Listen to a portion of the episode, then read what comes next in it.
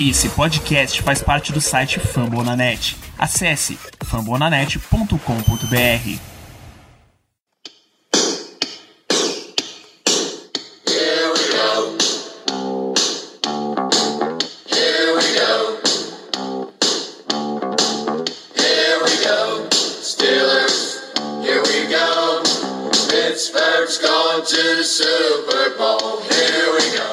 Muito bem, pessoal. Estamos começando mais uma edição deste Black Yellow Brasil ao vivo barra podcast, que pelas minhas contas é muito programa, gente. Eu tô perdendo o número aqui, é o número 228. Tá correto. Desse, correto, né? Desse seu programa sobre o Pittsburgh Steelers para todo o Brasil, direto de muitos lugares, até do sorriso de Aaron Rodgers. Eu sou Danilo Batista, várias pessoas estão visualizando e estarei como host em mais, um, mais uma sessão de descarrego com a presença do pastor Ricardo Rezende. Boa noite. Boa noite, Danilo. Boa noite aos amigos ouvintes, pessoal aqui do chat. Mais uma. Você falou sessão de descarrego, né? Estamos vivendo tempos que nenhum de nós, acredito eu, pelo menos eu falo com segurança, que 95% pessoas das pessoas que estão ouvindo, que estão acompanhando, viveram como torcedores do Steelers. Uma sensação inédita para muita gente. É isso, Ricardo. Vamos falar aqui as nossas primeiras impressões de Pittsburgh Steelers 17 e Green Bay Packers 27. Já adianto que essas primeiras impressões não são nada boas.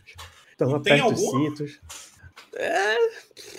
é, só espremendo muito para achar. Então aperta os cintos que hoje vai ser difícil. Vamos lá, Ricardo. É, traz pra gente de novo essa informação. Você mencionou que é um momento histórico no, no Steelers e é literalmente um momento histórico, né? Para o mal. Como eu falei na abertura, caso você queira ver a abertura, não esqueça de acompanhar twitch.tv Black Brasil desde o início. E falei no Twitter também, para mim, acima de qualquer outra coisa que envolva Big Ben, qualquer coisa que envolva Mike Tomlin, qualquer coisa que envolva planejamento da off-season que a gente tá vendo hoje, que foi bem equivocado. Acima de qualquer coisa, você ter três derrotas por mais de uma posse de bola, para mim é o marco desse time. A Brooke Pyro da ESPN trouxe que desde 1988 isso não acontece pro Steelers. Uma coisa muito, mas muito comum. Vermos o time se adaptar, o time se ajustar, jogo após jogo, não à toa Mike Tomlin nunca teve uma campanha negativa, muito passa por isso. O time é, o- é uma montanha-russa? É. Joga bem uma semana, joga mal, depois joga bem, depois joga mal e não entra, não entra muito nesse método. Mas ter três jogos consecutivos dessa maneira, pela maneira como perdeu, enfim, o amigo Carlos destacou bem no chat, Nunca vi, não. Nunca tive essa sensação com, com o Steelers. Nunca tive. Olha, se eu tô me guiando aqui pelos dados de audiência do Spotify, tá? Desde 1988 significa 33 anos se passaram Sim. de lá para cá.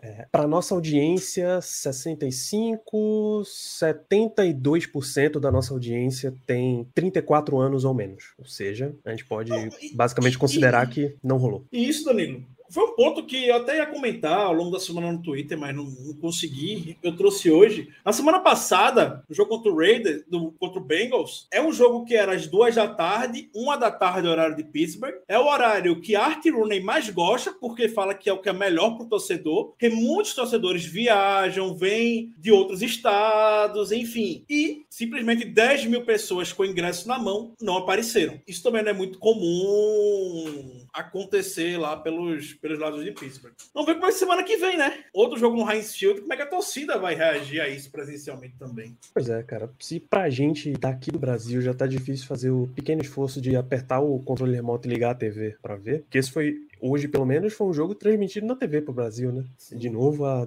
como a gente vinha lembrando, a derrota com toda a pompa e circunstância, tudo que tinha direito, com ESPN Brasil transmitindo, com a equipe principal da CBS fazendo a transmissão dos Estados Unidos, uma transmissão que o primeiro quarto não teve nenhum comercial, Ricardo. Nenhum comercial. Tony Romo estava chocado durante o jogo. Porque, para quem não, não acompanhou, a CBS americana tava nacion... o sinal nacional era de Titans e Jets. E esse jogo foi para prorrogação. Então, só quem pegou o jogo Packers e Steelers desde o começo foi a turma regional, né? Sim. As transmissões locais. E aí o jogo, como toda, todo o aparato tava para transmitir o nacional, o jogo foi direto. O primeiro quarto inteiro sem comercial nenhum. Uma loucura. Uma loucura, Carlos Rezende. E aí, cara, mais uma, mais uma rodada cheia das mesmas coisas. E o que choca mais, o que dói mais, não é que são as mesmas coisas dessa temporada. São as mesmas coisas que a gente vê desde a temporada passada também. Sim. E, e com aditivos enormes. É, na, até o pessoal tava brincando, fabricando, falando que eu tô passando muito pano pro Big Ben dentro de campo, pelo que ele jogando nessa temporada. Semana passada eu falei que para mim ele não é nem o primeiro, nem o segundo, nem o terceiro problema que envolve o Steelers. Ele faz parte do problema, ele não é o problema, mas hoje ele foi o principal problema. Não tem nem como falar isso de forma muito diferente. Foram dois lances pro Juju, que ficou claramente frustrado, porque seriam dois lances pra gente poder capitalizar dentro de campo com, com o Juju, possivelmente dois touchdowns que ele perdeu no início do jogo também, o Deontay Johnson, a terceira descida, estava livre. Ele errou. Então, assim, muito errático, extremamente, extremamente errático. Por isso que a gente até comentou também, os amigos ouvintes também chamaram atenção para isso. Tem que ter um wide receiver que dê separação, é claro, pro, pro Big Ben, porque ele não vai ficar acertando bola 50-50, mas é, não vai dar as melhores condições para o seu wide receiver. Tem que estar tá com a separação legal. A gente viu hoje o jogo com boas separações e mesmo assim ele errou. O Johnson com boas separações e mesmo assim ele, ele ele errou. Então, hoje passa diretamente por ele, é até óbvio falar isso, né? Para quem viu um pouco do jogo, porque teria Danilo que até a OL, comparado com as desgraças que foram na semana passada, jogou bem. Abriu espaço para o Najee correr no início do jogo. Teve alguns momentos que deu certa tranquilidade no pocket, enfim, as, dentro das suas limitações, a OL teve um jogo ok, um jogo ok. O Kendrick Green continuou sendo engolido ali no meio do campo. Coitado do Kendrick Green Green contra o Kenny Clark. Foi uma tragédia. O Dan Moore foi engolido pelo Rashan Gary também. É... E era pra ter sido pior. É que Zadar Smith tá na injury reserve e Preston Smith saiu machucado no começo do jogo. Sim. Era pra ter sido uma surra muito maior, cara. Muito maior. Sim, e dentro do que, eles gente... podem fazer foi bem ok. É. O, as duas, os meus dois pontos a respeito disso é: um, quem era pra estar tá sendo uma parte sólida da OL? Nada. Por exemplo, o Trey Turner, que é o cara muito mais veterano nessa história, não tá funcionando nada. O, o primeiro sec lá, bicho, vergonhosamente arrastado assim, pra dentro feio de assistir. E o segundo é que a gente incentiva a renovação de setores, colocar, injetar juventude e tal, até porque o Steelers não tinha muito o que fazer, ia ter que precisar, mas sempre com uma alternativa. Toda a liga, em várias posições, é sempre um lance de você coloca um veterano e coloca um jovem, deixa eles competirem, um consegue tirar o melhor do outro, quem tiver melhor joga e tal. Nem, o jovem trouxeram já foi meio tarde, o veterano é um veterano muito abaixo. Mas, por exemplo, quantas vezes você ouviu o nome de Joe Haig na transmissão? Zero. Você viu ele sendo atropelado o, alguma vez? Obliterado, como o Alexandre Inês falou aqui. Eu gosto de falar também, não. Joe Hager não. Exato. Então, então Joe Hager era o cara que tinha menos expectativa pra gente ainda. E o Raymond Foster, no Twitter, é, ele deu uma cutucada no Kevin Dodson. Quando o Kevin Dodson saiu, o BJ Finney entrou. E o Raymond Foster falou coisa do tipo: estão vendo como é que fica com o BJ Finney? Só falou isso, entendeu? Então, é complicado, ainda mais porque, Danilo, é, a gente volta talvez num ponto do que a gente falou sobre o estilo do Steelers, sobre a cara do Steelers. Muitos jogadores na época do draft, a gente sabe o tipo de pesquisa, Mike Tony viaja, ama conversar presencialmente com jogadores e tudo mais. E uma das coisas que mais se destacaram entre o nome do Kendrick Green, por exemplo, é que ele era um nome a cara que fedia, podemos entre aspas, a Steelers ele daria uma nova cara para a franquia. Porque a gente viu a OL na temporada passada sendo facilmente batida, muito desanimada. Parecia que não tinha aquele spark, aquela faísca para poder você ter na, na OL. OL veterana, não à toa, Pounce se aposentou e demais jogadores do Decast até agora aí, sabe nem o que vai fazer na vida. Aposentou. Aposentado, também, né? é, aposentado também. Então, uma das coisas que falaram muito na é: não, esse cara vai trazer uma nova identidade para o time. O Andrew Klein também, o Andrew Klein é jogador jogador, o Andrew Klein vai dar uma intensidade para esse time que não tinha na temporada passada. O que a gente vê é exatamente o oposto. Exatamente o oposto. O Kendrick Green constantemente no chão, cabeça baixa, linguagem corporal do Kendrick Green até no lance contra o Bengals. Desesperado, uhum. correndo com a mão para cima porque sabe que perdeu. Completamente o oposto. Você joga um, um, um rookie assim Mike Tomlin, por enquanto, eu, eu tenho quase certeza que Mike Tomlin quer fazer isso. Mike Tomlin quer tirar o Kendrick Green, mas não quer jogar o menino embaixo do ônibus, como gostam de falar nos Estados Unidos, né? Você tirá-lo agora é jogar embaixo do ônibus. Você vai ter que arcar com a sua decisão e dar toda essa moral para ele ao longo da off-season. Vai ver lá metade da temporada, depois da bye week, que é exatamente depois da. No meio da temporada, podemos dizer. Aí sim vai ser o período que a gente vai ver alguma eventual mudança, talvez no time. Mas até lá, mudança só por lesão mesmo. E é isto. Cara, eu não tenho nem, nem muita coragem de puxar, por exemplo, positivo. Eu vou deixar qualquer destaque positivo pra gente falar no final, que a gente termina com aquele grãozinho de, de esperança pro ouvinte, mas até lá a gente vai sentar além aqui. É, eu volto a, volto a levantar que a gente viu uma semana 1 um extremamente empolgante, com uma série de coisas funcionando. Pressão funcionando muito bem, com pouca gente, o que significava que tinha mais gente para fazer cobertura. As pessoas certas fazendo pressão. É, você via muito outside linebackers, TJ Watt, Alex Highsmith, Melvin Ingram indo para pressão, sem Tyson Alualo, se dedicou mais os defensive ends, defensive tackles ali para ir para pressão também. Era sempre em um, quatro jogadores.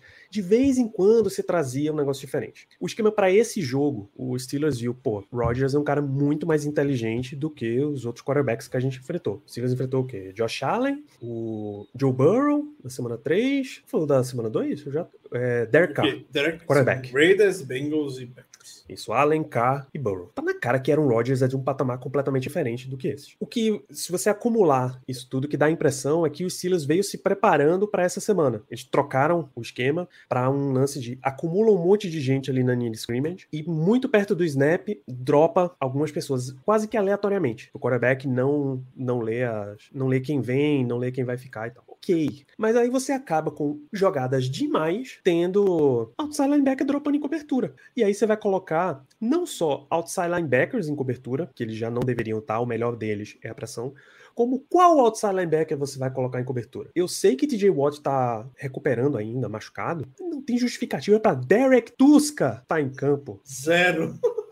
Zero. Zero. E, tipo, o que é mais incrível é que você tá perdendo por 10 pontos, duas posses de bola. O Tuska, ele entra no pior momento possível, que ele deu um punt horrível com o Presley Harvey. O juiz tava batendo aqui em Recife já, de tanto que ele andava. Tava desesperado, já que aquele homem não parava de andar no punt do Presley Harvey. E quando você vê o campo, Derek Tuska, Henry Mondou, Azar Laurer Milk. Se você assinar qualquer tipo de atestado de derrota, né? Bem claramente isso. No momento mais delicado do jogo, você, favor, né?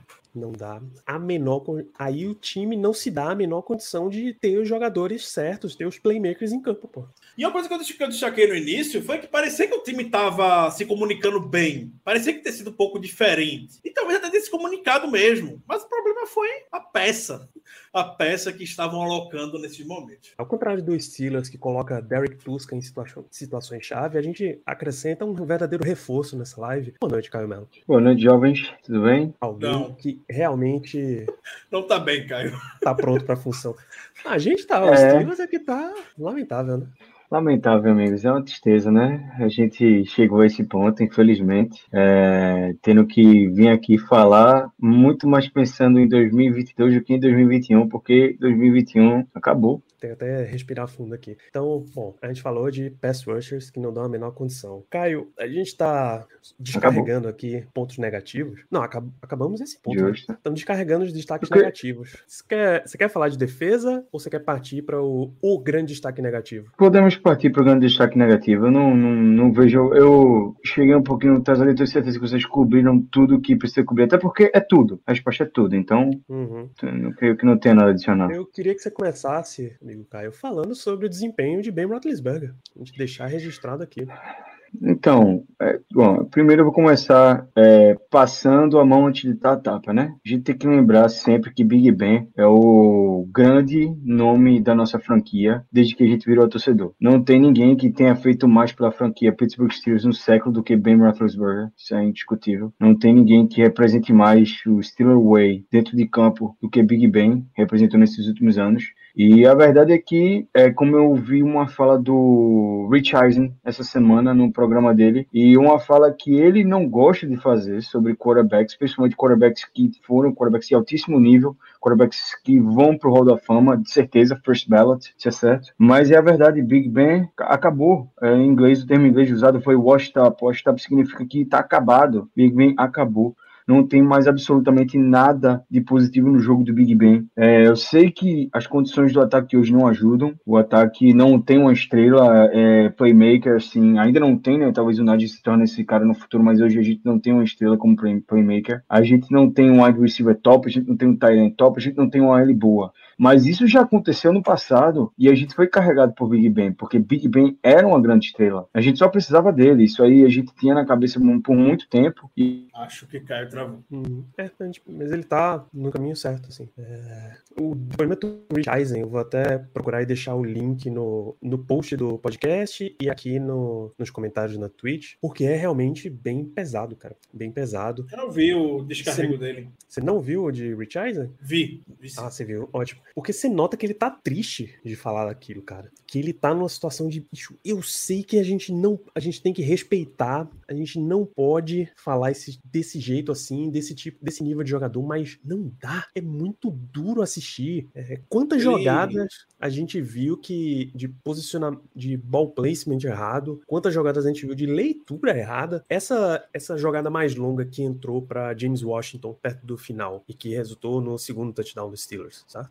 Logo depois. Ele tentou essa mesma jogada para Juju duas vezes durante o jogo, pelo menos, e as duas não foram uma recepção e touchdown e Juju com uma, um- uma estatística enorme, porque ele errou os dois passes. E claramente errou e errou. O pior é que ele errou não por muito, vai que nota que em vários momentos, vários momentos a leitura estava lá, a bola foi mais ou menos na direção e ele não completou o passe por causa disso. Diga lá, Caio. Eu tive uma leve queda aqui na internet, né? Perdão aí, pessoal. Então, para completar meu raciocínio, infelizmente, é, a verdade é que o bem acabou, cara. Assim, a gente não pode mais ficar vivendo no passado. É, é hora de aceitar a realidade que Big Ben tá no final da carreira dele. Esse último ano aí, é, esse, esse ano é o último ano do Ben. Dada todas as circunstâncias, ainda assim, tem situações em campo que ele pode fazer algo acontecer, ele não consegue. Ele perdeu dois touchdowns hoje pro Juju, que foram duas coisas de calamidade pública, de tão irritante que foi ver ele errar. Assim, errar uma vez, tudo bem, acontece. Qual foi o quarterback que nunca errou um passe é, é, fácil? Assim, qual foi o grande quarterback que nunca errou um passe certo? Só que é algo que Big Ben tá fazendo todos os jogos. Ele tá errando passes abertos e fáceis todos os jogos. E que não, não precisa, assim, chegar e comparar com o quarterback para saber o nível que ele tá atuando. É só comparar com ele no passado. Ano passado, ele não erraria essas duas jogadas. No início da temporada passada, quando ele começou muito bem, ele não erraria essas duas jogadas. Então, é, é, um, é uma queda muito grande é, do, do, de nível de atuação do Big Ben. Como aconteceu, é, eu até vi uma, uma afirmação dizendo parece que é algo em comum entre essa classe de 2004, dos, dos quarterbacks que foram draftados na primeira rodada.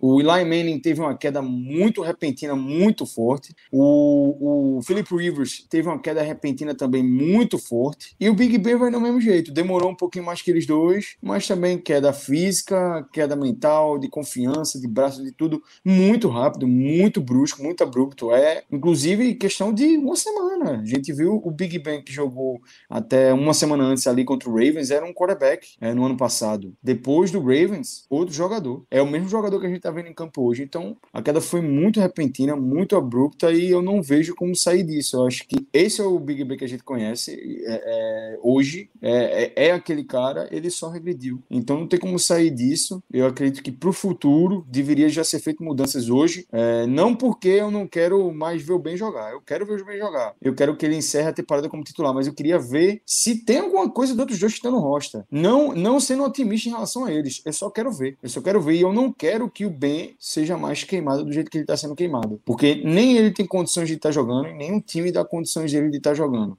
Eu vi uma brincadeira essa semana, uma brincadeira muito mau gosto, por sinal. Mas Big Ben vai sair por bem ou por mal. Se não sair por decisão, coisa que eu acho que não vão tomar, Mike Tomlin não tem. Não tem a menor moral para poder tirar o Big Ben, não vai botar o Big Ben no banco. Isso vai ter que vir muito de cima. E hoje o Jason Lankerford da CBS até comentou, falando que a administração do Steelers vai vindo, vai vindo o Art Rooney mesmo a chamada, para pensar um pouquinho aí no que fazer com o Big Ben, mas só depois da bye week. Se não for por esse caminho, o Ed Ben vai por mal, porque ele não vai aguentar ficar atrás dessa OL por muito tempo, mas não, não vai aguentar. E sim, é, é uma pena, é claro, sempre vai ser uma pena se o último snap do, do Big Ben for por conta de lesão, enfim, que ele infelizmente venha sofrer por conta por conta disso. Também é como acho que o, Alex Kozura comentou essa semana de simplesmente aproveitar a última viagem, o tour de despedida do do Big Ben. É isso aí. É isso aí. Realmente não tem nada a adicionar em relação a isso. Vai, não. vai Realmente- ficar até o limite. é, vai vai ficar até o limite. É, vai. ser, pra ser bem representativo do que o Big Ben fez pelos Steelers, ele jogou até literalmente o braço quase cair do corpo. O braço do lançador, né? Que foi o, o tendão dele do cotovelo, que ele rompeu ali tudo. Ele jogou Sim. até o braço cair, velho. E ele deu tudo. Ninguém pode. Eu acho que ninguém tá. Os Steelers não tá em posição de cobrar absolutamente nada do Ben. Tudo que a gente pediu, ele sempre fez. Ele sempre entregou o resultado, ele sempre eh, foi clutch quando a gente precisou. É, só que ele chegou. Ele jogou até o braço dele cair. O Steelers pediu um pay cut, ele foi lá e deu um pay cut pro Steelers. Então, a gente não tá mais em posição de pedir nada pro Big Ben. Eu acho que agora é a posição da franquia fazer algo pra, assim, prevenir, para prevenir não, pra resguardar a imagem de Ben como representante eh, da franquia dos últimos anos, o que ele representa dentro de campo, né? A gente tem que dar um jeito de resguardar ele nessa forma e seguir a vida, velho. Começar a planejar 2022, porque 2022 começa em 2021. E essa temporada não vai pra lugar nenhum. Lugar nenhum. Em nenhum aspecto da bola. A gente não tem nada surgindo na defesa assim, poxa, tem um potencial na defesa que pode ser que próximo ano seja muito vantajoso. Não tem, não tem. Todo valor jovem aí que estão injetando na defesa pra ver se sai alguma coisa. Muito mal, James Pierre, muito mal, Orton Maulet, mediano pra Nem fraco. Eu acho que o único ponto ali da defesa, que é algo que a gente já conhece, é o Chris Wormley. Parece ser um jogador aí, interessante, ascensão nos próximos anos. Quem sabe se renovar o tweet, ninguém sabe o que reserva pro futuro. Mas tirando isso, não vejo nada nessa defesa. Nada nessa defesa, nada no ataque, que a gente é diferente do que a gente já saiba. É assim, o ataque tem peças. Tem. é, skill positions, deixar bem claro. Só que o que que tá ajudando esse ataque? Se você espera que wide receivers tenham um grande desempenho, que é um grupo de wide receivers jovem, fantástico. É diverso, você consegue tirar várias coisas diferentes deles. O Uhum. que, que você espera? Que a bola chegue com qualidade. Qual é o- um dos principais pontos negativos do time nessa temporada? O jogo do quarterback. Running back. Draftou um running back na primeira rodada. Você quer dar todas as condições pra ele. As condições que você vai dar pra ele é um monte de toque em garbage time? Marcou um touchdown hoje. Como ele marcou um touchdown? Teve 19, 19 targets na semana passada. Não é toques na bola, corrida e recepção, não. São passes em sua direção. Quando que veio isso? No final, da no final da- do jogo que já estava perdido. pô. Então tem estrutura, mas o- os pilares, o que era para sustentar os playmakers fazendo a jogada, não.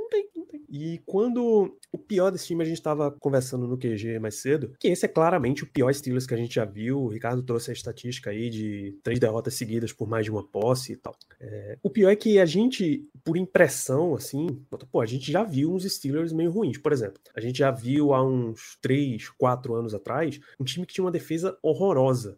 As tentativas de reforços eram horrorosas. O Steelers draftou Art Burns na primeira rodada e Shandade na segunda, pô, pra tentar, pra tentar salvar já o que era uma defesa triste. Só TJ Watt que veio dar algum, alguma luz, mas enfim. É, Mesmo quando a gente tinha essa defesa horrorosa, a gente tinha um dos ataques mais estelares que a gente já viu e vai ver na nossa vida de torcedor, assim, que era os Killer Bees, era a base lá com Tony Brown, com Le'Veon Bell, com Martavis Bryant, e esses caras todos funcionando. Heath Miller ainda funcionava, tal. Eles não só eram bons, como o ataque estava ajeitadinho funcionando. Mas agora, bicho, a gente tem uma defesa fantástica que não não funciona, seja por lesão, seja por esquema, e a gente tem um ataque pedestre, pô. O ataque não bota medo em absolutamente ninguém. Ninguém. Pra gente conseguir abrir, abrir um pouquinho essa defesa do Packers, precisou ir caindo vários jogadores por lesão. Infelizmente, eles perderam jogadores por lesão durante o jogo. Ou o cara ia, passava um tempinho fora e voltava, ou saiu o jogo inteiro e tal, mas é só assim que a gente vai conseguir marcar ponto? Eu tenho a impressão, Danilo, de que a melhor coisa que aconteceu no início da temporada, que foi a assinatura do contrato do TJ Watt, a gente vai acabar a temporada e esse ainda vai continuar sendo a melhor coisa que aconteceu no, no ano de 2021 para os Steelers. A última boa coisa, né?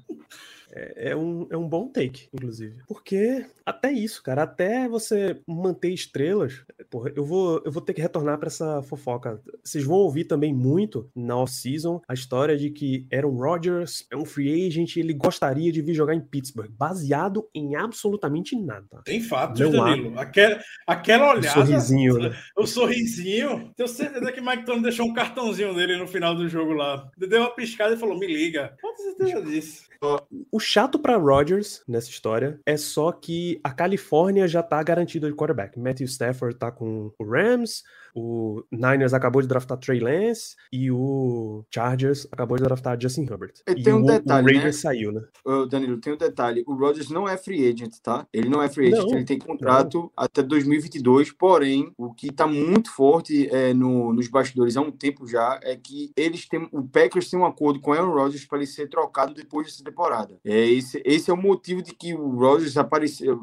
Teve toda aquela confusão da off-season, né? E que ele apareceria para voltar para jogar essa temporada. Que essa seria a última temporada dele, tanto é que é, levaram para lá o Randall Cobb, né? O Davante Adams não renovou o contrato ainda. Eu acho muito difícil que, que não renovem, né? Mas tá toda essa confusão com o front office lá do, do Packers. Parece que eles querem, que querem ver o Jordan Love jogar. Então tem esse, esse combinado aí, né? Do Aaron Rodgers para ser trocado ao término dessa temporada, na próxima off-season. Então vamos ver no que vai dar. Porém, eu acho que eu, eu conhecendo o front office dos Steelers, conhecendo o, o, o Steelers em si, a chance dos Steelers é, desembolsar capital de draft por um quarterback de alto nível, porém aos 36, 37 anos de idade, é remota. Eu acho muito difícil que o front office faça esse move, muito difícil. É muito mais fácil que eles estudem alguém e tentem draftar alguém, conhecendo esse front office, né, que é um front office extremamente conservador. Sim. O que é que você. Quando. Caralho, eu não queria falar disso numa live como essa, mas vamos lá. Quando você vê quarterback entrando na liga, você vê o quê? Traz um veterano pra segurar a onda e traz um novato pra disputar essa vaga. A gente sabe o que é que o Steelers vai fazer em 2022, né? Dwayne Haskins, Mason Rudolph e pega um cara no segundo, terceiro round pra, pra ver o que é que dá. E nossa, que pena esse jogador que não funcionou. Puxa, vamos tentar de novo depois. Eu, eu até acho, Danilo, que eles podem draftar um quarterback na primeira rodada ali. Não, se a gente, eu acho que este vai ser top 10 no draft. Então existe uma, uma possibilidade muito grande deles draftarem um quarterback, de muito provavelmente ser uma escolha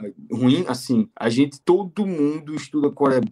É, a gente- assim, mundo estuda jogadores que, todo mundo que eu digo entre a gente, a gente sempre estuda os jogadores que podem sair para os três na primeira rodada. E é sempre certo que eles sempre escolhem o que a gente menos gosta, entre aspas. Mas assim, é a cara desse front office num draft que tem é, a classe que foi ali do Daniel Jones, pegar o Daniel Jones, entendeu? É a cara desse front office. Que é- eles vão atrás de um cara tipo Daniel Jones, entendeu? Então é o que eu, eu não espero assim, uma pick legal. Eu acho que eles vão pegar um cara que, assim, eles vencem no start daqui a três anos, que vai substituir, é, sei lá, o quarterback daqui a três anos e vai ter um, dois anos aí com o Haskins e com o Rudolph, pra ver no que dá. Eu acho que esse é o modus operandi desse front office, né? Eles não são agressivos e não são. Eles são muito conservadores. Muito conservadores. Eles preferem tentar o que eles têm em casa pra depois tentar o que vem de fora. É, e aí, a gente tá falando de quarterback aqui. A gente sabe que, fora a família Rooney vindo de cima dizendo, pô, inventa uma lesão aí, tira bem nessa, nessa bye week, na bye week, tá? E vamos acalmar a história aí. No final da temporada, a gente traz ele de volta, faz aquela festa, último jogo no Highfield e fechou. A gente sabe que não vai vir. Mas vocês dariam a ordem pra, pra tirar? Eu teria É dado a difícil. ordem no intervalo de hoje. Eu teria dado a ordem no intervalo de hoje. Mas não é, não é algo pessoal contra o Ben, não. É porque é simplesmente por resguardar a imagem dele, entendeu? Porque o, o Rant nas redes sociais, eu sei que Big Ben é um cara que liga muito pouco nas redes sociais, mas de fato isso chega a ele através da mídia. Porque a- a- as grandes mídias nacionais, eles respondem de acordo com o que tem de calor nas redes sociais.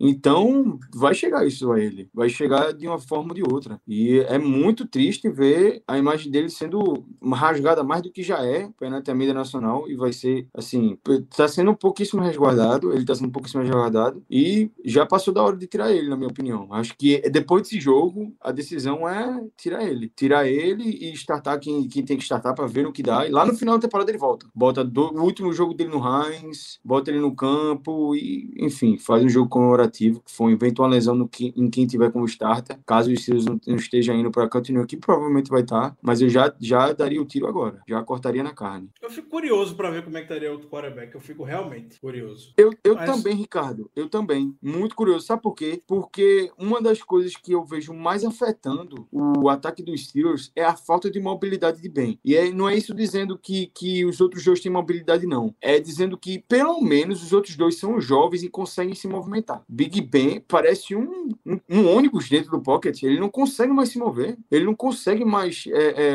fazer o climb, né? Subir o pocket para poder fazer um passe. Ele não consegue mais dar uma, uma, um- dois passes laterais para poder liv- se livrar de uma pressão, ganhar mais dois segundos e fazer um lançamento. Ele fez isso ano passado. Ele fez isso ano passado diversas vezes. Acho que teve um passe para touchdown no de ontem contra o Texans na segunda rodada, que foi uma jogada fenomenal. Sim. Sabe o que, sabe o que me impressiona, Caio? É que não, não é só essa impressão de que ele se movimenta mal, porque isso é fácil de ver, mas a impressão de que ele tá perdendo até a, que é a leitura de para onde se mover. Porque frequentemente. Porque a gente sabe, então ele sabe também que a linha ofensiva não tá segurando nada. Então, frequentemente você vê ele andando exatamente na direção do sec, pô.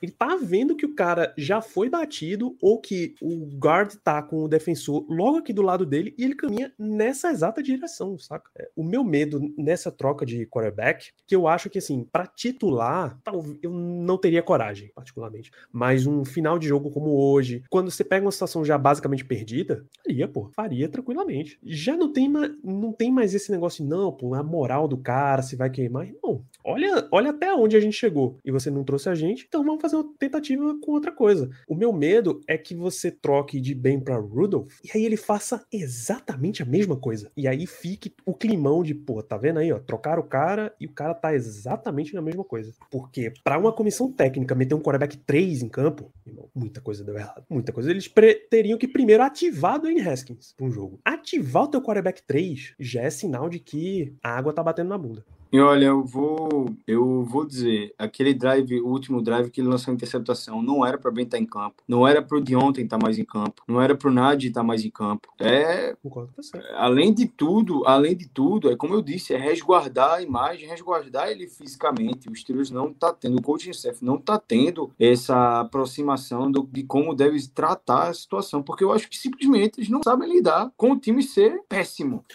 Eu, eu, eu vou falar outra coisa, cara. Eu acho que eles não sabem lidar com a situação que eles estão vivendo hoje. Eles não sabem lidar, não é o time é ruim ou nada, porque o time está se mostrando fraco mesmo. Mas eles não sabem lidar com o time atrás do placar do jeito que tá. Porque no passado, a gente via uns milagres acontecendo vez ou outra, umas coisas acontecendo vez ou outra. A gente vê Big Ben como um dos maiores quarterbacks virando jogos, virando jogos improváveis. Até isso recentemente, contra o Colts, por exemplo, na nossa última vitória da temporada passada, enfim. Ô, Ricardo, contra o, contra o próprio Texas que eu citei aqui, a gente começou o jogo Sim. perdendo, acho que de 14 a 0. Sim, então, por isso que eu não acredito que eles não, que eles não queiram. Fica muito essa expectativa de que vai ter um spark, vai contar muito com a mística ainda, conta muito com a mística. Mas justamente essa mística que a gente assistiu talvez nessa temporada e que eu poderia estar caindo, tava tô caindo nesse, nessa armadilha da mística, porque eu acreditei que o time fosse suficiente para poder ir para playoff, os playoffs, pelo menos. Foi uma armadilha, foi uma armadilha.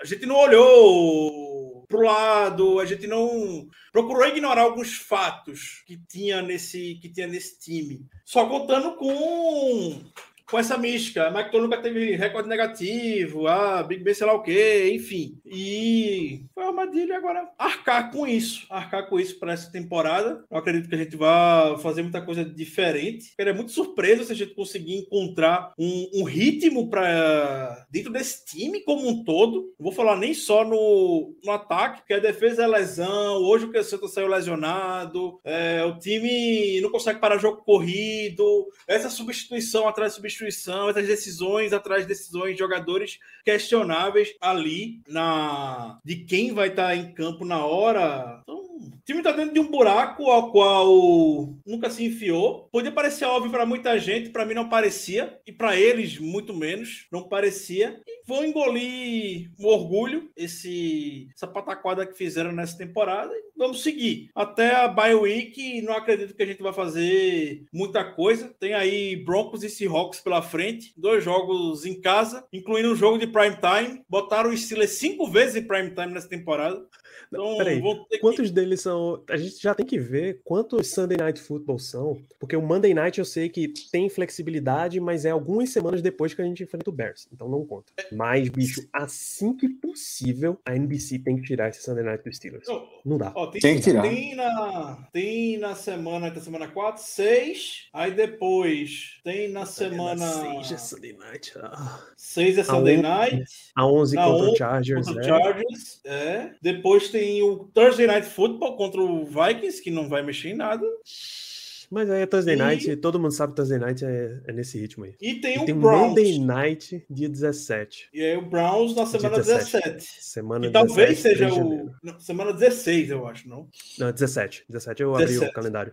Pronto. É, esse daí você tem que, tem que mudar. Esse aqui, bicho, inclusive é no Heinz Field, já entra aquela teoria lá de Art Rooney, de que dá menos público no estádio. Eu sei que o público no estádio não vai ser essas coisas todas esse ano, mas já troca pra, pra garantir, bicho, porque não dá, não dá, não dá. É, exatamente. Não, esse, Esse é um jogo que vai com ser certeza vão, vão mudar. Vamos mudar, tem que mudar. É, eu não esperava, ó, eu vou ser muito sério com vocês, eu não esperava que essa temporada a gente fosse para os playoffs. Desde o início, quando eu olhei o schedule, que a gente ia pegar os primeiros de divisão, que a nossa divisão estava muito difícil. Eu, quando eu olhei como estava a nossa divisão, eu tinha certeza que a gente era o terceiro time da, da AFC Norte. Eu achava tanto o Ravens quanto o Browns melhor que os Steelers. Hoje, eu tenho certeza que os três são melhores que os Steelers, que os Steelers é o quarto pior time do, do, da AFC Norte. Isso é indubitável para mim, inquestionável. Eu ainda colocava os Steelers em terceiro porque a defesa era muito forte. Hoje a defesa, nem a defesa é muito é, é forte mais. E o problema da defesa não é nem qualidade individual dos jogadores. Os jogadores são muito bons ainda. Só que esquematicamente a defesa é um horror. É um show de horrores. É muito mal treinada, é muito mal é, organizada. O play calling é muito ruim. Quem, quem planeja a defesa, que provavelmente é Keith Butler, é um, um pateta total. Tá completamente perdido. Como é que se coloca Alex Smith numa terceira descida em Aaron Jones? Não, quem, quem faz esse tipo de, de pensamento esquemático não tá nem um pouco inteirado de quem é Alex Smith. Smith não deveria co cobrir nem, nem um, nem Big Ben. Se Big Ben vai fazer um scramble na jogada. Pelo amor de Deus, Alex Smith é pass rusher. É, TJ Watt Não se tá pensa. claramente abaixo. Você nota que ele tá abaixo fisicamente. Teve uma jogada que a recepção foi ao lado dele, ele vira, ele começa a dar o pique e você vê dali que ele não vai chegar, pô. Que ele não vai chegar. A leitura tá certa, o ímpeto tá, o instinto dele ir tá certo, mas ele não aguenta, pô. Ele não aguenta. A lesão ele voltou bem provável. A lesão não tá muito bem recuperada não, cara. Foi no Diz ele, ele deu- eu, eu tava acompanhando aqui as entrevistas, por isso que eu tava olhando pro lado várias vezes.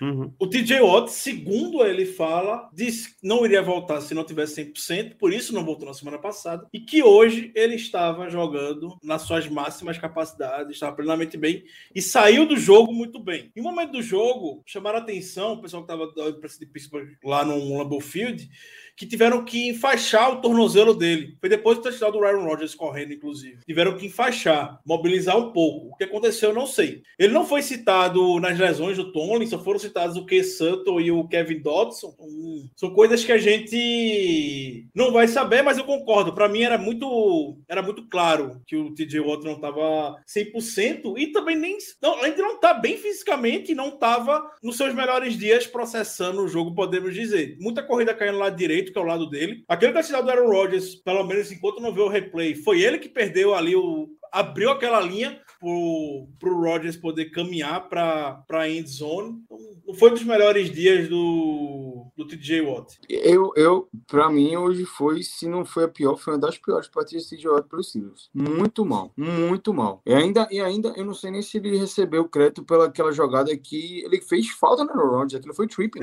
Ele teve dois sacks, os dois piores sacks da carreira dele. Ele terminou Ele- o com dois sacks. Oficialmente ele terminou com dois sacks. Uma porque ele só deu um toquezinho. Hoje. Ele deu o toquezinho lá no Aaron Rodgers. Foi ele que deu o toque, então o sack conta pra ele. E lá no, na rasteira que ele deu. E, por sinal, dois jogadores que fizeram uma ótima partida hoje. Chris Wormley foi muito bem. Foi o melhor jogador da linha defensiva, pra mim, indiscutível. E o Joe Hayden, partidaça. Partidaça do, Joe, do, do Hayden. Jogou muito mesmo. Gostei muito da Schubert partida do também. Hayden. Mas tirando esses dois, Você falou Joe Schobert? Desculpa. se Não, não, Hayden, Joe Hayden. Ah. Schobert foi Hayden mal. Schobert foi mal hoje. Eu gostei do Joe Schobert. Eu achei ele mal, achei ele um pouco perdido nas marcações justamente do running back. Ele se perdeu muito com Agora também, pô, Aaron Jones vai, o Aaron Jones vai triturar qualquer linebacker da NFL. O Joe Schobert, ele, em momentos, im- impediu dois touchdowns, né? No primeiro tava numa cobertura muito boa do Robert Tony, e na segunda foi do Aaron Jones. Pra mim, eu tenho a sensação que isso já foi mais do que muita gente ali fez na, na Concordo, defesa. Ricardo. Inclusive, inclusive, agora que você lembra esses lances, eu já mudo o comentário. Eu realmente não achei que o Joe Schobert não foi tão mal, não. Que eu coloco na lista como mal e tá muito mal na temporada e tá muito mal desde que se lesionou é Devin Bush. Devin Bush tá começando a, a ser, entrar na listinha negra da torcida dos Steelers vai ser considerado bust. Tá jogando nada. Tá gordo, tá pesado, tá lento, não que tem mais justamente a grande play. característica dele. Ele conseguir sempre foi cobrir de lado a muito lado, rápido, É, muito e você- rápido, ele estava presente em todas as jogadas. Ele tá, ele tá, ele tá pesado, ele tá lento. A gente sabe que o Tyson Alualo é o melhor run stopper dessa defesa, tá machucado fora da temporada, mas você também espera isso do Devin Bush no segundo nível, né? Você não vê o Devin Bush ali reinando pelo meio, é aquele three down linebacker que a gente esperava que ele fosse, não à toa a gente subiu, fez um investimento razoavelmente alto, subiu 10 posições no draft para poder para poder pegá-lo. Teve o sec hoje, mas é muito mais mérito da execução, do desenho da jogada como ela foi do que Sim, necessariamente que necessariamente dele. Eu concordo com o, com o Caio sobre o sobre o Devin Bush. Desde a expectativa destacou. que ele tem. O Romo destacou. Ele disse: ó, na primeira aqui, logo no começo do jogo, o Steelers fez esse lance, pula a gente na linha de scrimmage, tenta confundir Aaron Rodgers. A primeira, ele caiu. A segunda, quando ele não caiu, meu amigo, touchdown. O Kit Butler tava pagando geral pra ele. Acho que o Kit Butler tava próximo de dar um tapa na cara do Devin Bush. Tão puto que o Butler tava, tava vermelho, como o Butler geralmente fica. Tão revoltado que ele tava. Eu, eu Ai, amo ai. esses povos na sideline. Não vou mentir, não, eu amo. A gente poderia, por exemplo, se fosse um jogo mais apertado, a gente podia falar de arbitragem, por exemplo, aquele offside que deram do, do chute bloqueado, retornado para touchdown, não era offside. Os caras começam a se mover antes, certo? Mas só é offside se você ultrapassa a linha de scrimmage, né, meu filho? Ninguém ultrapassou. Arbitragem horrível. Como Tudo jogos, né, sincronizado. Arbitragem horrível. Porém, uma que o Steelers ganhou a interferência de passe em cima de Deontay Johnson, acho, dentro da linha, dentro da end zone, basicamente, ou na linha de Sim. um, tem um holding de Demore que é violento, também não foi, não foi marcado. Então, a arbitragem é ruim, ponto. Para um lado, É. para o outro, a arbitragem é péssima. Eu acho que você colocou muito, muito bem, Danilo. Um jogo que a gente perdeu de 27 a 17, um jogo que a gente viu o Big Ben dar dois passes de. é, um, um passe, assim, de esco- nível escolado para se acertar e o outro, um receiver completamente aberto para um touchdown que seria de 70 jardas. A gente não pode chegar aqui e reclamar da arbitragem por causa de um lance. Esse lance teria sido captado se esse jogo tivesse 27 a 27 e a gente perdido no overtime. Mas como esse jogo foi 27 a 17, com a gente jogando absolutamente nada durante a maioria do jogo, eu não vejo motivo para reclamar. É, culpar aqui só realmente o nível da atuação da equipe, que foi péssimo. Eu amo criticar a arbitragem, eu amo, sou viciado. Eu acho que se tem hora que o Odeio. pessoal fica chateado comigo no Twitter, porque eu critico mesmo a arbitragem, pra mim todo jogo o Steelers é roubado. Eu E é critico mesmo. muito também. É Concordo mesmo, com e você. É mesmo. Concordo é com você. mesmo. A- Agora, eu- a gente não tô- pode chegar aqui e dizer que perdeu por causa daquele lance Exato. quando o É, time também, é, comple- adubou o campo, entendeu? A gente não pode realmente fazer isso. Se, é como eu disse a você, Ricardo, aquele lance, por exemplo, do, do, do Jesse James, eu reclamo até hoje, porque aquilo ali decidiu o Super Bowl. A espiral de o merda do. Steelers começou naquele dia. O Steelers entrou no espiral de merda que não saiu até hoje. Foi, daquele dia. Foi, Cara, isso mesmo. for entrar nesse assunto, a gente não vai sair mais. É verdade. É. Mas, É, mas ali, ali foi, foi o maior roubo que eu já vi o Steelers sofrer. Foi ali e no jogo contra o Chargers, acho que no Sunday Night Football, quando não deram três holds claríssimos do. Três holds não, dois, dois falsos starts, e um holding do Chargers. Claro, e uma, e um retorno que deram uma falta que não existiu. É, se a gente continuar, se a gente entrar nesse túnel do tempo, a gente vai longe, Ricardo. Seria para destaque sobre essa questão. Só sobre essa questão da arbitragem mesmo. É, eu, eu critico, pra mim todo jogo o Steelers é roubado, e é mesmo, e tudo mais. Mas a gente começa a entrar muito na questão do se. Ah, mas se, se tivesse acontecido isso, ah, se fosse touchdown mesmo, se fosse outra coisa e tudo mais. Em alguns momentos, a gente fosse num final de jogo como esse que o Caio falou, do Patriots e tudo mais, aí dá pra gente poder realmente falar claramente a gente foi muito roubado, porque já era no apagar das luzes do, do Heinz Field. Mas hoje ainda tem muito jogo para rolar, e a gente vai olhar os fatos, os fatos que teve no jogo, não dá para ficar realmente apontando dedo para arbitragem ou nada do tipo do tipo não. Vai anunciar se tivesse marcado a gente estaria com momento, se tivesse sido a gente estaria com mais pontos e, e, e tudo mais. É bem é bem complicado. Com os fatos, os fatos, tudo que a gente falou aqui hoje. Eu também não vou entrar muito nesse mérito de arbitragem, não, porque ruim por ruim, ela é ruim em todo jogo.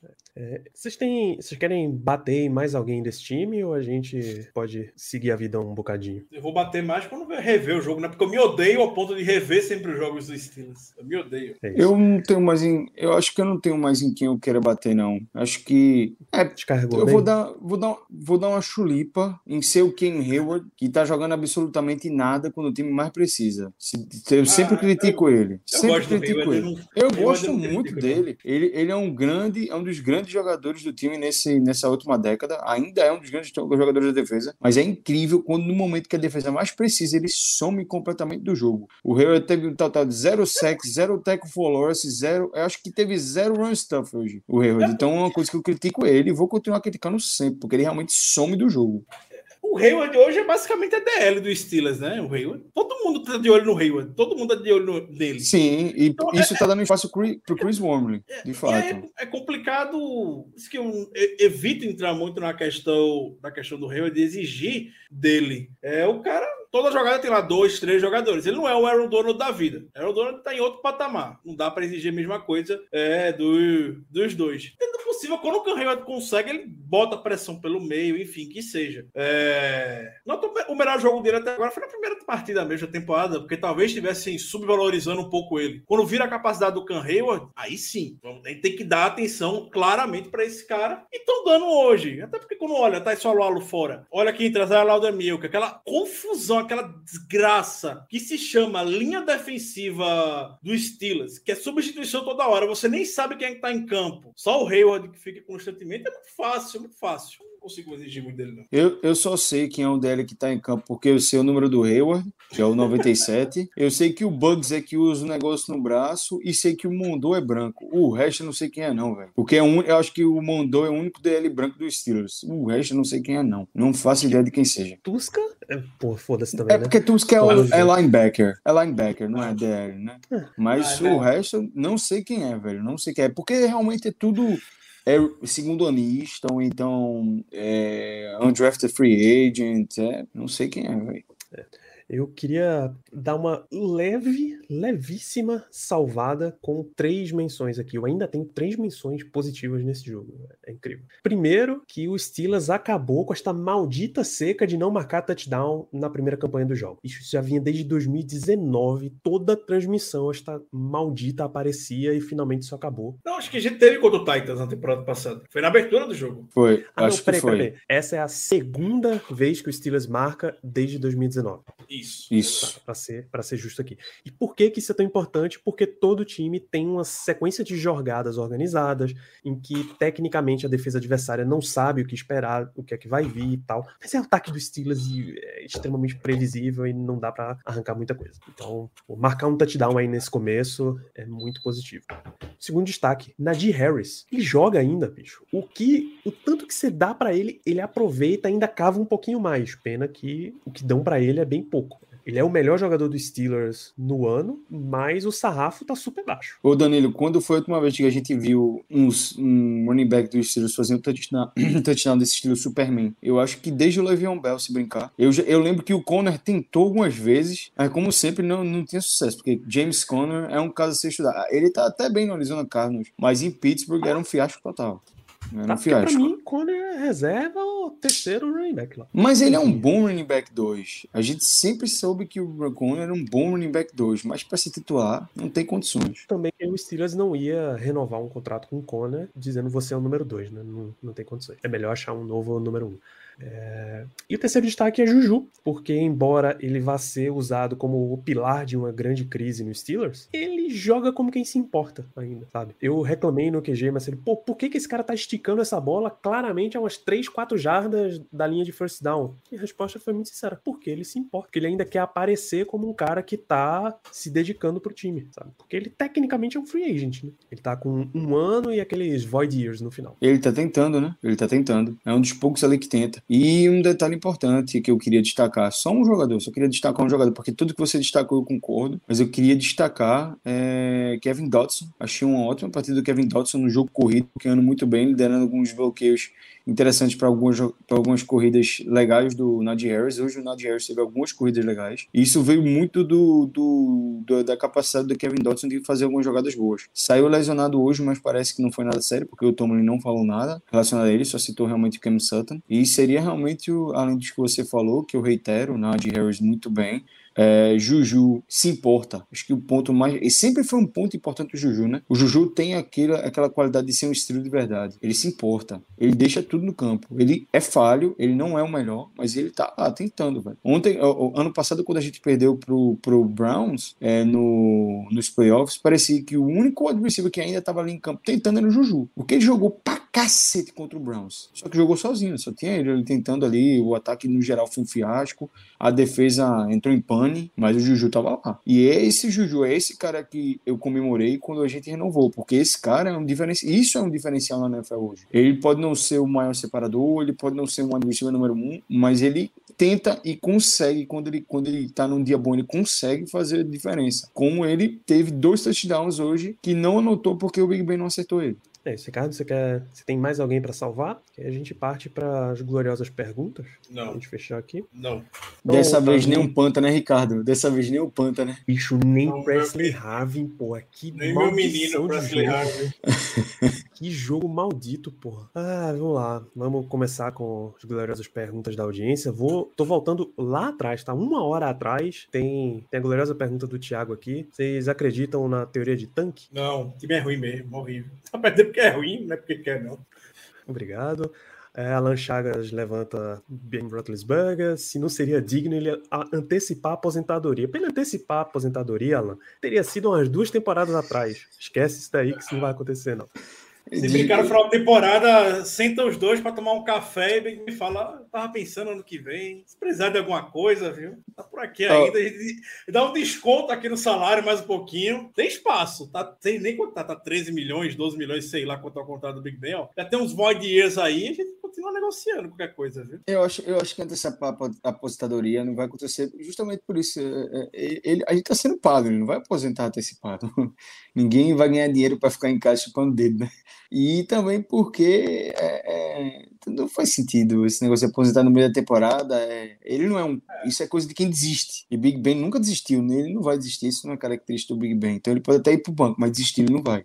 E o único cara que eu vi fazer isso na minha vida foi lá o, o Vontae Davis, o irmão do, do Vernon Davis, né? No, acho que pelo Bills. Pelo ele Deus, foi- ele, foi tão. De- ele foi tão. ac- acabaram com ele no first half. Ele chegou no vestiário e falou: Deu pra mim, velho. Vou aposentar. Vou aposentar agora. Não quero nem, nem me bota aí, velho. Vou pra casa.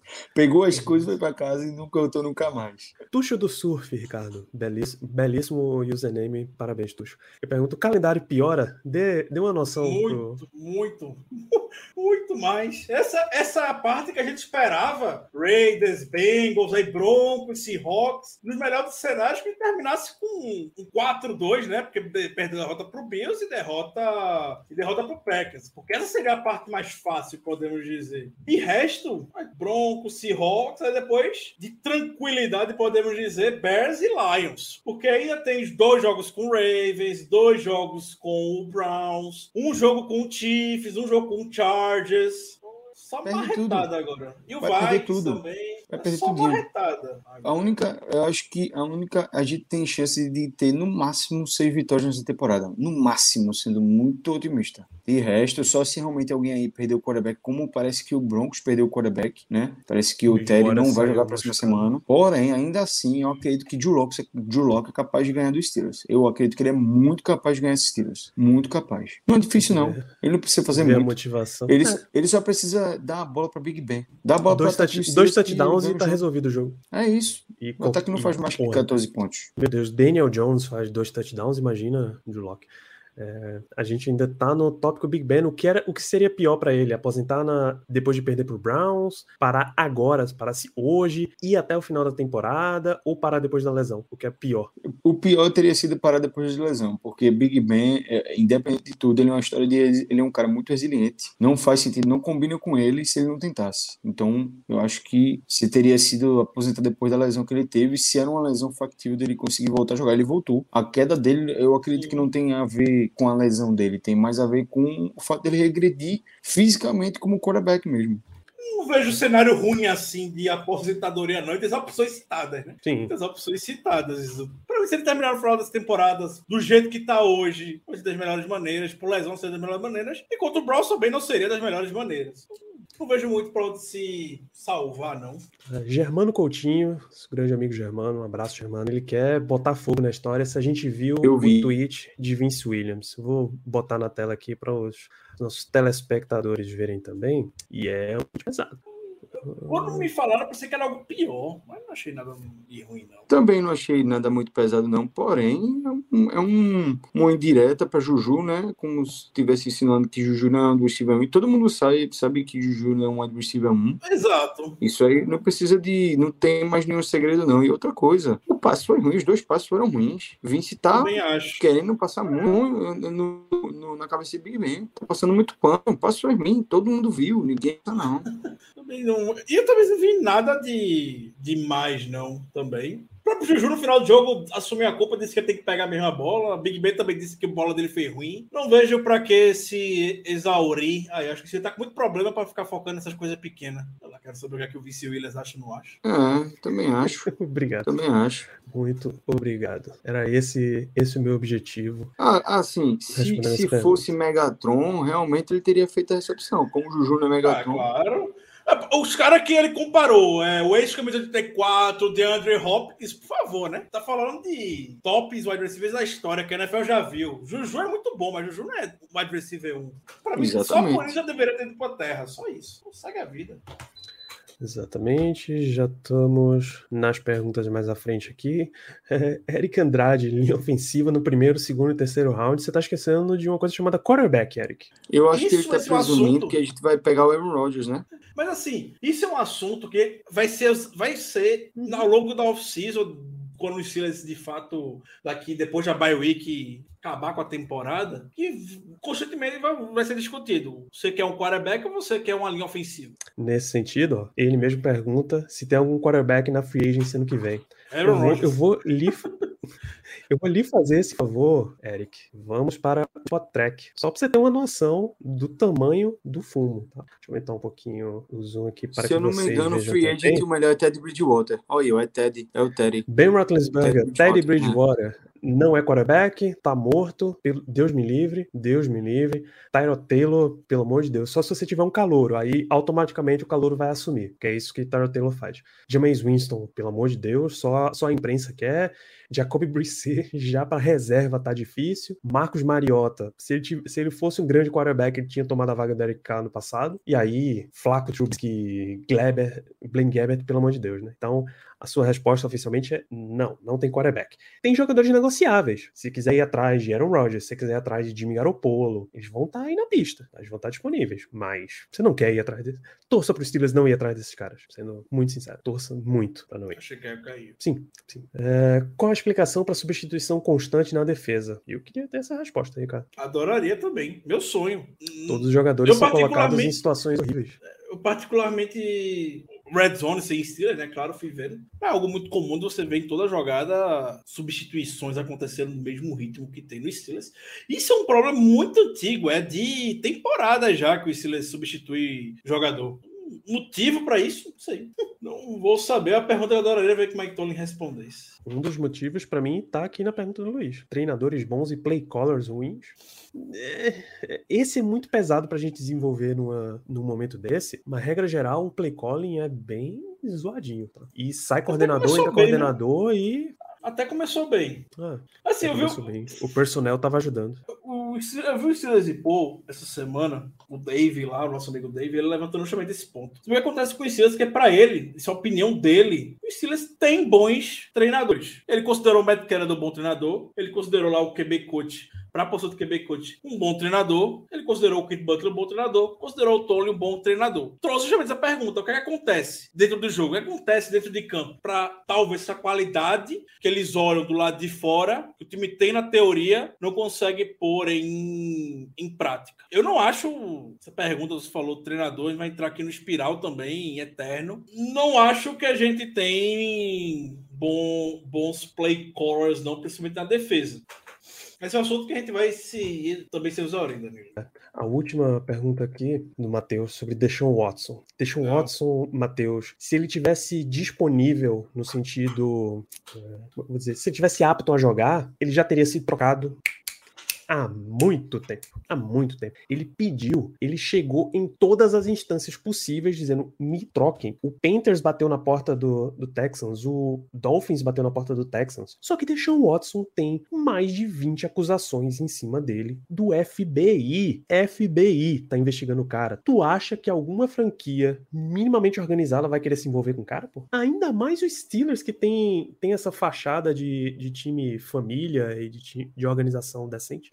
Isso não é muito na prática, não, mas tudo bem. Por isso eu disse a fachada, né? É, fa- obrigado, a fachada. Agora eu entendi o ponto da fachada. Levanta esses, esses valores, mas no dia a dia. É isso.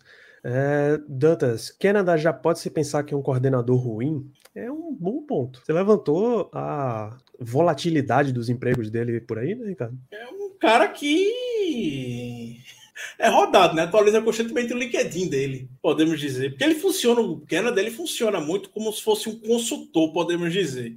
Por isso ele tem uma roda, uma ro- roda bastante por aí. É a primeira experiência dele na NFL. O Big Ben é o melhor cara do mundo pro Matt Canada ser o coordenador ofensivo? Jamais, não. O Steelers tem alguém hoje no roster de QB que é de comum de é que ele já tem trabalhado? Absolutamente nenhum. Nenhum. É, ser considerado ruim, já falar com três, quatro jogos, ainda mais vendo as mesmas coisas do ano passado, acho complicado quando a gente muda duas variáveis e a gente espera que uma dessas variáveis, no caso foi coordenador ofensivo, o ataque pudesse mudar. Isso não aconteceu. A gente resta a variável, inevitavelmente vamos voltar para o assunto do quarterback. Mas também não acredito que necessariamente tudo esteja na conta do, do Big Ben. Então, não vou falar que é um coordenador ruim. Ele está tentando aplicar umas coisas. A gente vê isso muito claramente. Ele está tentando. O ataque é ruim mesmo. É isso. É isso, Ricardo. No mais, o que, para onde a gente entrar de pergunta aqui, a gente vai começar um descarrego Ah, muito quero- maior que a gente não tem tempo para isso. Mas eu, eu quero a do Carlos, só mais a do Carlos. Você quer? Então vá, por favor. É, toda a estabilidade gerada por essas comissões técnicas duradouras não acabou se tornando complacência? Sim. Mesmo jeito que Bill Cowher ficou. Assim, os três técnicos do Steelers, Chuck Noll, Bill Cowher e Mike Tomlin, excelentes técnicos, os três, mas vão ter a. Suas fases mais complicadas. Chuck Noll fica conhecido lá no final da era Chuck Noll, passar o Dan Marino no draft, Dan Marino no cara local de Pittsburgh e tudo mais. O Bill Cowher, por ter chegado várias vezes em final de conferência e ter perdido, é, ter, não ter talvez investido na posição de quarterback quando talvez tinha espaço, não à toa. Quando o Big Ben foi escolhido, foi o foi o Dan Rooney que foi lá e bancou porque o Cowher não queria selecionar o Big Ben em 2004. E o Mike Tomlin vai ficar marcado por talvez ter absorvido tanto esse DNA do estilo de estabilidade de não ter tantas ideias externas, ter essa política de contratar pessoas de casa. E a NFL se atualizou bastante hoje, como o mundo todo, né? A NFL não é diferente. A NFL é uma tá em, em um nível que a gente vê o Steelers está claramente defasado. O time está claramente defasado. Eu vou bater no ponto para poder finalizar, Danilo, que o Dan Rooney foi muito questionado na época por que contratou o Mike Tomlin. Mike Tomlin não era, nem, não era muito conhecido na NFL na época, que é só uma temporada como coordenador defensivo. E chegou para ser para ser head coach, do nada. E uma das coisas que o Dan Rooney falou muito foi: esse vai ser o cara que daqui a 10 anos a gente vai olhar, a gente vai falar que queria ter contratado ele. Eu entendo muito isso como uma forma de, talvez, na, na entrevista e tudo mais, ser um cara que, cara jovem, queria acompanhar o ritmo de desenvolvimento da liga. Mike Tony acompanhou? Não, não acompanhou. Mike Tony tá parado no tempo. Conta muito com mística, mística, que a gente tava comentando aqui agora. Então, sim, essas técnicas duradouras se tornam complacência e complacência, perdão, e um sinal de incompetência também. Seu ponto que Tony vai ficar muito marcado aqui. Mas é isso, Danilo.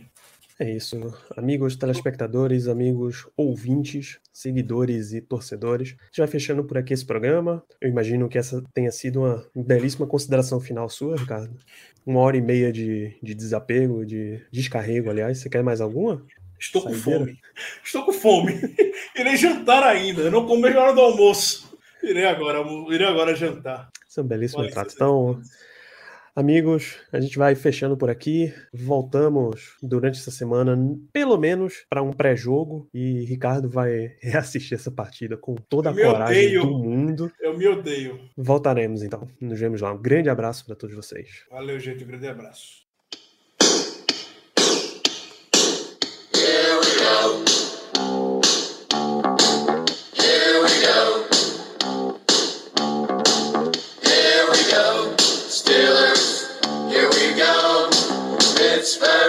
to the Super Bowl.